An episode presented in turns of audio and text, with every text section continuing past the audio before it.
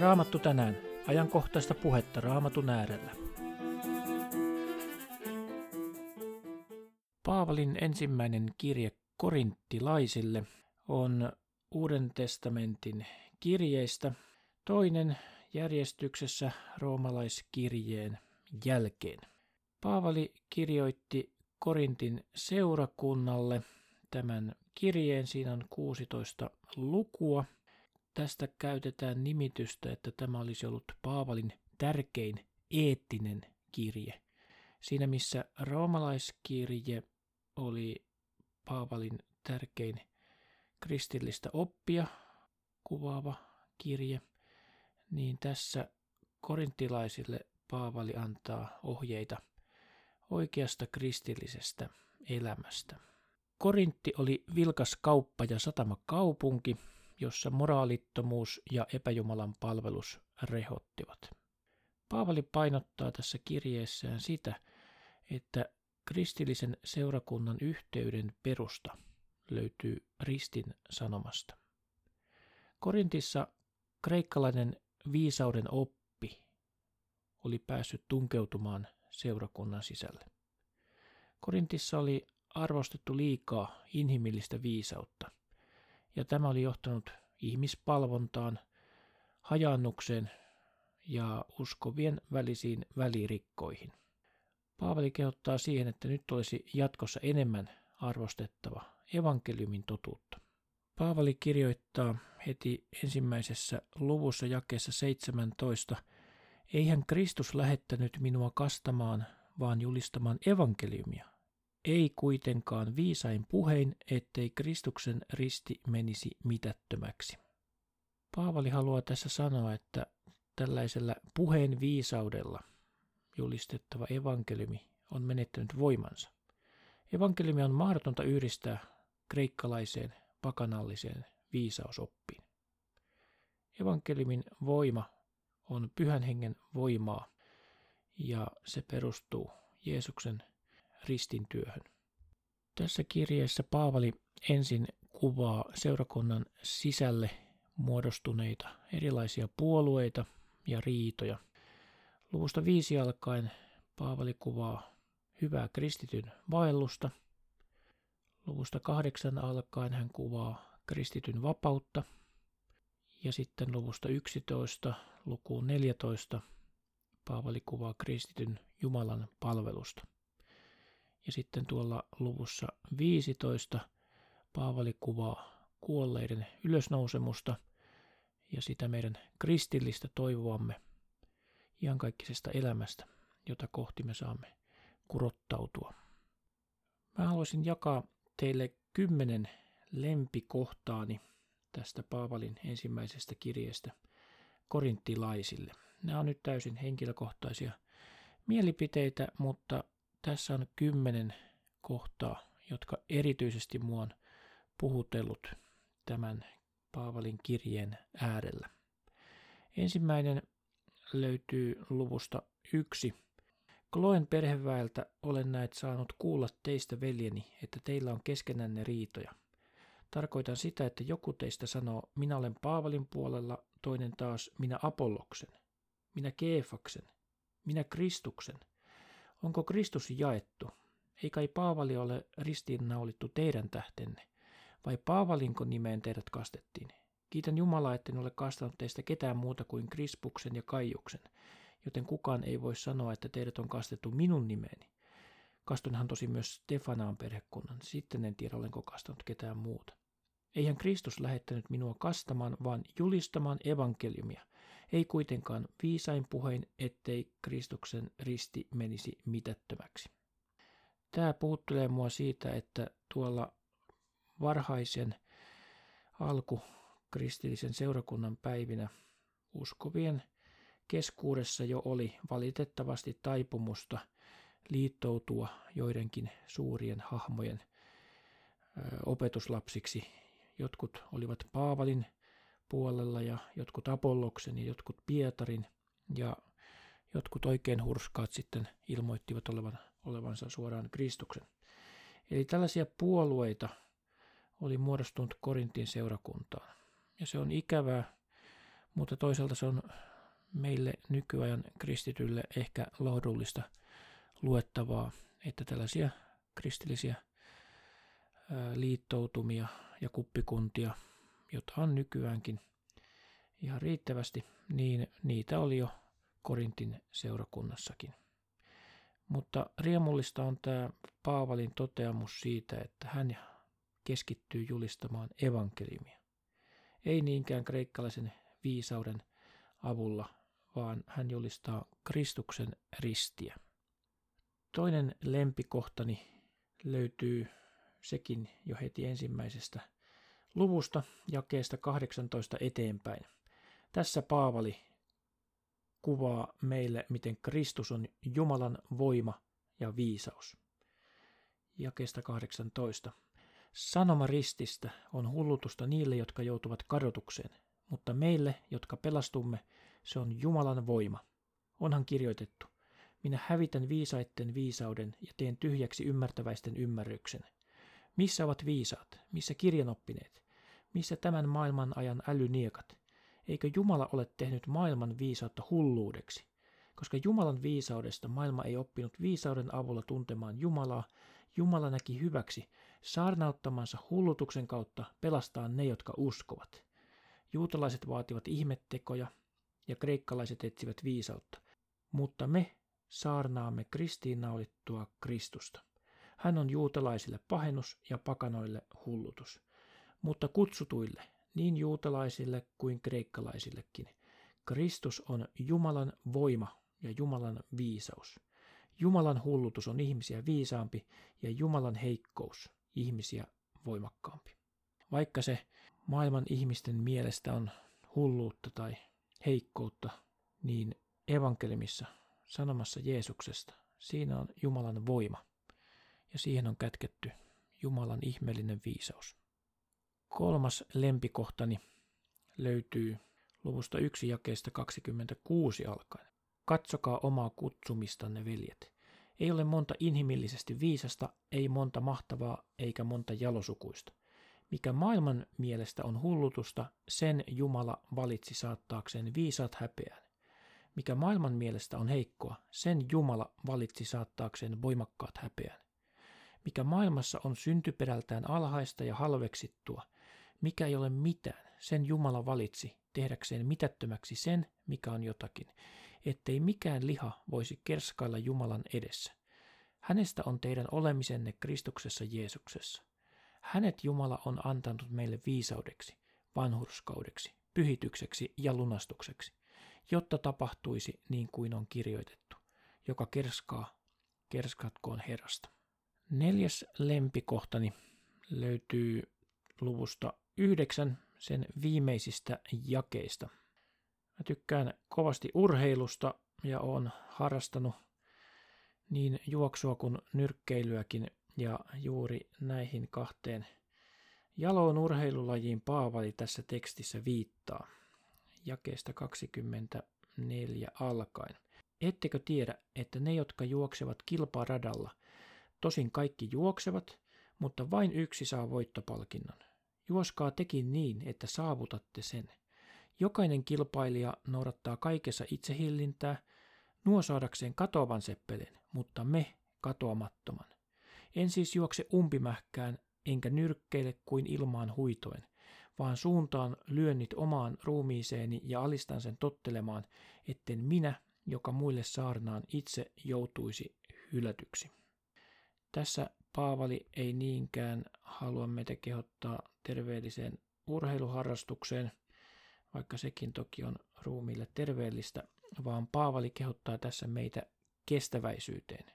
Ihan niin kuin juoksijat ja urheilijat harjoittaa itseään, treenaa, harjoittelee, kieltäytyy monesta asiasta, niin meidänkin pitää rientää kohti meidän iankaikkista voittopalkintoa. Se on sellainen palkinto, joka me saadaan taivaassa, joka ei koskaan kuihdu. Mitalit ruostuu, seppeleet kuihtuu, mutta meidän iankaikkinen elämä, joka me saadaan armosta Jeesuksen Kristuksen kautta, niin se on sellainen, joka ei koskaan katoa. ja sitä kohti kannattaa juosta. Sitä kohti kannattaa vaikka kurittaa omaa ruumistaankin, jos tarpeellista. Ja joka tapauksessa meidän pitää kestäväisenä, uskollisesti kulkea Jeesuksen jalanjäljissä. Viides lempikohtani, joka on jotenkin mun mielestä paitsi upea, niin myöskin jotenkin täynnä salaisuuksia, löytyy luvusta 10 ja kestä kolme. Kaikki he söivät samaa hengellistä ruokaa ja joivat samaa hengellistä juomaa. He joivat hengellisestä kalliosta, joka seurasi heitä. Se kallio oli Kristus. Tässä Paavali kuvaa Israelin kansan vaellusta erämaassa siellä Mooseksen johdolla ja viittaa siihen, että heidänkin kanssaan kulki Kristus. Kallio oli Kristus. Tästä kalliostahan Mooseksen kirjat kertovat meille. Paavali tässä kuvaa sitä, että mekin, kun me vaellamme tätä maallista vaellustamme, niin meitäkin seuraa kallio, Kristus. Ja hän tarjoaa meille hengellistä juomaa ja hengellistä ruokaa. Ja tätä ruokaa me muun muassa saamme raamatun sanasta. Lempikohtani numero kuusi löytyy luvusta 10 jakeesta 12 alkaen. Tämä on lohduttava sana silloin, kun meillä on vaikeita olemme ahdistuneita vaikeuksissa, niin tämän lukeminen tekee mielemme edes hieman iloisemmaksi. Joka siis luulee seisovansa, katsokoon ettei kaadu. Teitä ei ole kohdannut muu kuin inhimillinen kiusaus. Jumala on uskollinen. Hän ei salli teitä kiusattavan enempää kuin kestätte, vaan salliessaan kiusauksen hän valmistaa myös pääsyn siitä, niin, että voitte sen kestää. Tämä lohduttaa mua vaikeuksissa ja ahdistuksissa. Tässä Raamattu lupaa meille, että Jumala ei salli meille enempää kiusauksia kuin mitä me pystytään kestämään. Ja että kun me joudumme hankaluuksiin, niin Jumala valmistaa meille myös ulospääsyn siitä, niin että me voimme sen kestää. Tämä on musta valtavan lohdullinen sana lempikohtani numero seitsemän. Nämä on nyt asetettu siinä järjestyksessä, kun ne löytyy tästä kirjeestä, eli nämä ei ole nyt mun lempijärjestyksessä sinänsä, vaan, vaan enemmänkin lukujärjestyksessä. Ja seitsemänneksi tulee lempikohtani vastaan luvussa 11 jakeesta 23 alkaen. Tässä ovat ehtoollisen asetussanat jotka saamme kuulla silloin, kun käymme ehtoolliselle. Nämä on itselleni rakkaita sanoja, ihan niin kuin ehtoollisella käyminen itselleni ja meille kaikille kristityille on tärkeää. Olen saanut Herralta sen, minkä olen myös ilmoittanut teille. Herra Jeesus, sinä yönä, jona hänet kavallettiin, otti leivän, kiitti Jumalaa, mursi leivän ja sanoi, Tämä on minun ruumiini, joka annetaan teidän puolestanne tehkää tämä minun muistokseni. Samoin hän otti aterian jälkeen maljan ja sanoi, tämä malja on uusi liitto minun veressäni. Niin usein kuin te siitä juotte, tehkää se minun muistokseni. Sillä niin usein kuin syötte tätä leipää ja juotte tästä maljasta, te julistatte Herran kuolemaa siihen asti, kun hän tulee. Tässä ehtoollisen asetussanoissa meille paljastetaan ehtoollisen salaisuutta, sitä, mitenkä toisaalta sanotaan, tämä on minun ruumiini. Eli ehtoollisleivässä ja ehtoollisviinissä Kristus on todellisesti läsnä. Ja toiseksi kerrotaan, että tehkää tämä minun muistokseni. Ehtoollinen on toisaalta muistoateria ja toisaalta se on myöskin paikka, jossa ihan oikeasti voimme kohdata Kristuksen. Ehtoollista nauttiessamme voimme uskoa syntimme anteeksi ja myöskin olla osallisena jo hiukan iankaikkisuudesta. Sillä ihan niin kuin täällä maallisessa elämässä me käymme ehtoolliselle, niin siinä ehtoollispöydässä voimme hiukan kokea esimakua siitä juhlasta, ateriasta, jota me saamme kerran iankaikkisuudessa nauttia.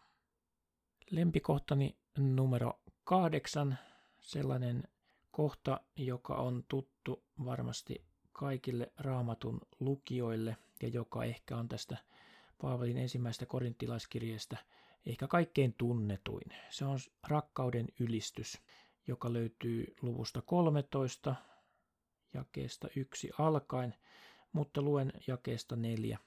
Rakkaus on pitkämielinen, rakkaus on lempeä. Rakkaus ei kadehdi, ei kerskaile, ei pöyhkeile. Ei käyttäydy sopimattomasti, ei etsi omaa etuaan, ei katkeroidu, ei muistele kärsimäänsä pahaa, ei iloitse vääryydestä, vaan iloitsee yhdessä totuuden kanssa. Kaiken se peittää, kaikessa uskoo, kaikessa toivoo, kaiken se kärsii. Tässä kuvataan meille jumalallisen rakkauden voimaa. Kun pyhä henki täyttää meidät, uudesti synnyttää meidät, Jumalan rakkaus voi toteutua meidän elämämme kautta. Lempikohtani numero yhdeksän kuvaa pyhän hengen lahjoja. Ne löytyvät luvusta 14, oikeastaan jo luvussa 12 jakeista 14-11 löytyy myöskin Paavalin kuvauksia pyhän hengen lahjoista, mutta luen nyt tästä luvusta 14 alkaen. Tavoitelkaa rakkautta ja pyrkikää innokkaasti saamaan hengellisiä lahjoja, varsinkin profetoimisen lahjaa. Kielillä puhuva ei näet puhu ihmisille, vaan Jumalalle. Häntä ei ymmärrä kukaan, sillä hän puhuu salaisuuksia hengessä. Profetoiva sen sijaan puhuu ihmisille rakentumiseksi, kehotukseksi ja lohdutukseksi. Kielillä puhuva rakentaa itseään, mutta profetoiva rakentaa seurakuntaa. Tahtoisin teidän kaikkien puhuvan kielillä, mutta vielä mieluummin tahtoisin teidän profetoivan. Profetoiva on suurempi kuin kielillä puhuva, ellei tämä samalla selitä niin, että seurakunta siitä rakentuu. Paavali kehottaa meitä rukoilemaan, että pyöhenki lahjoittaisi meille lahjojaan. Kielillä puhuva puhuu salaisuuksia hengessä. Eli kun me rukoilemme kielillä, meidän henkemme rukoilee salattua Jumalan viisautta ja se rakentaa meidän uskoamme ja meidän henkeämme. Mutta Paavali kehottaa myöskin meitä anomaan, että saisimme profetoimisen armolahjan, koska silloin me voisimme myöskin rakentaa toisia uskovia. Ja viimeisimpänä, mutta ei suinkaan vähäisimpänä, kymmenes lempikohtani. Olen nyt siis kuvannut näitä kymmentä lempikohtaani ihan siinä lukujärjestyksessä, kun ne löytyvät tästä korintilaiskirjeestä. Eli nämä ei ollut sinänsä missään lempijärjestyksessä, mutta tämä viimeinen kymmenes on samalla kaikkein minulle rakkain kohta tässä Paavalin ensimmäisessä kirjeessä korinttilaisille, koska se kuvaa meidän iankaikkista toivoamme. Se kuvaa sitä, mitä me voimme odottaa tulevaisuudessa tapahtuvan.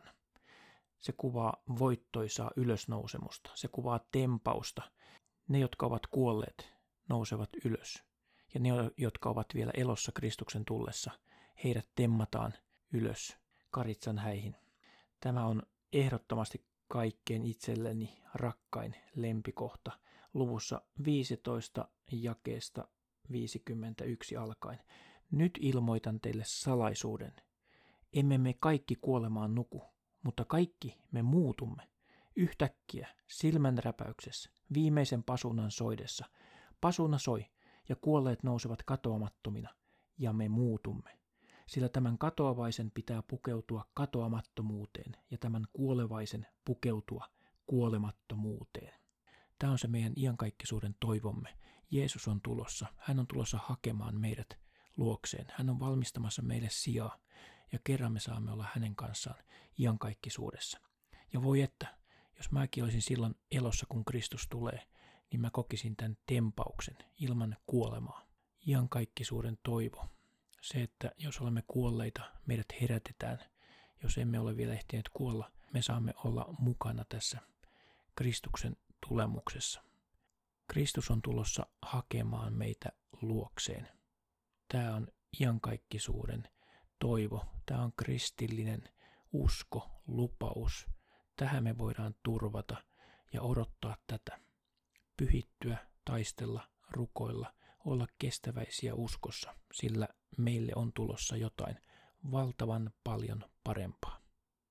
Hyviä pyhän hengen rikkaaksi tekeviä hetkiä ensimmäisen korinttilaiskirjan äärellä.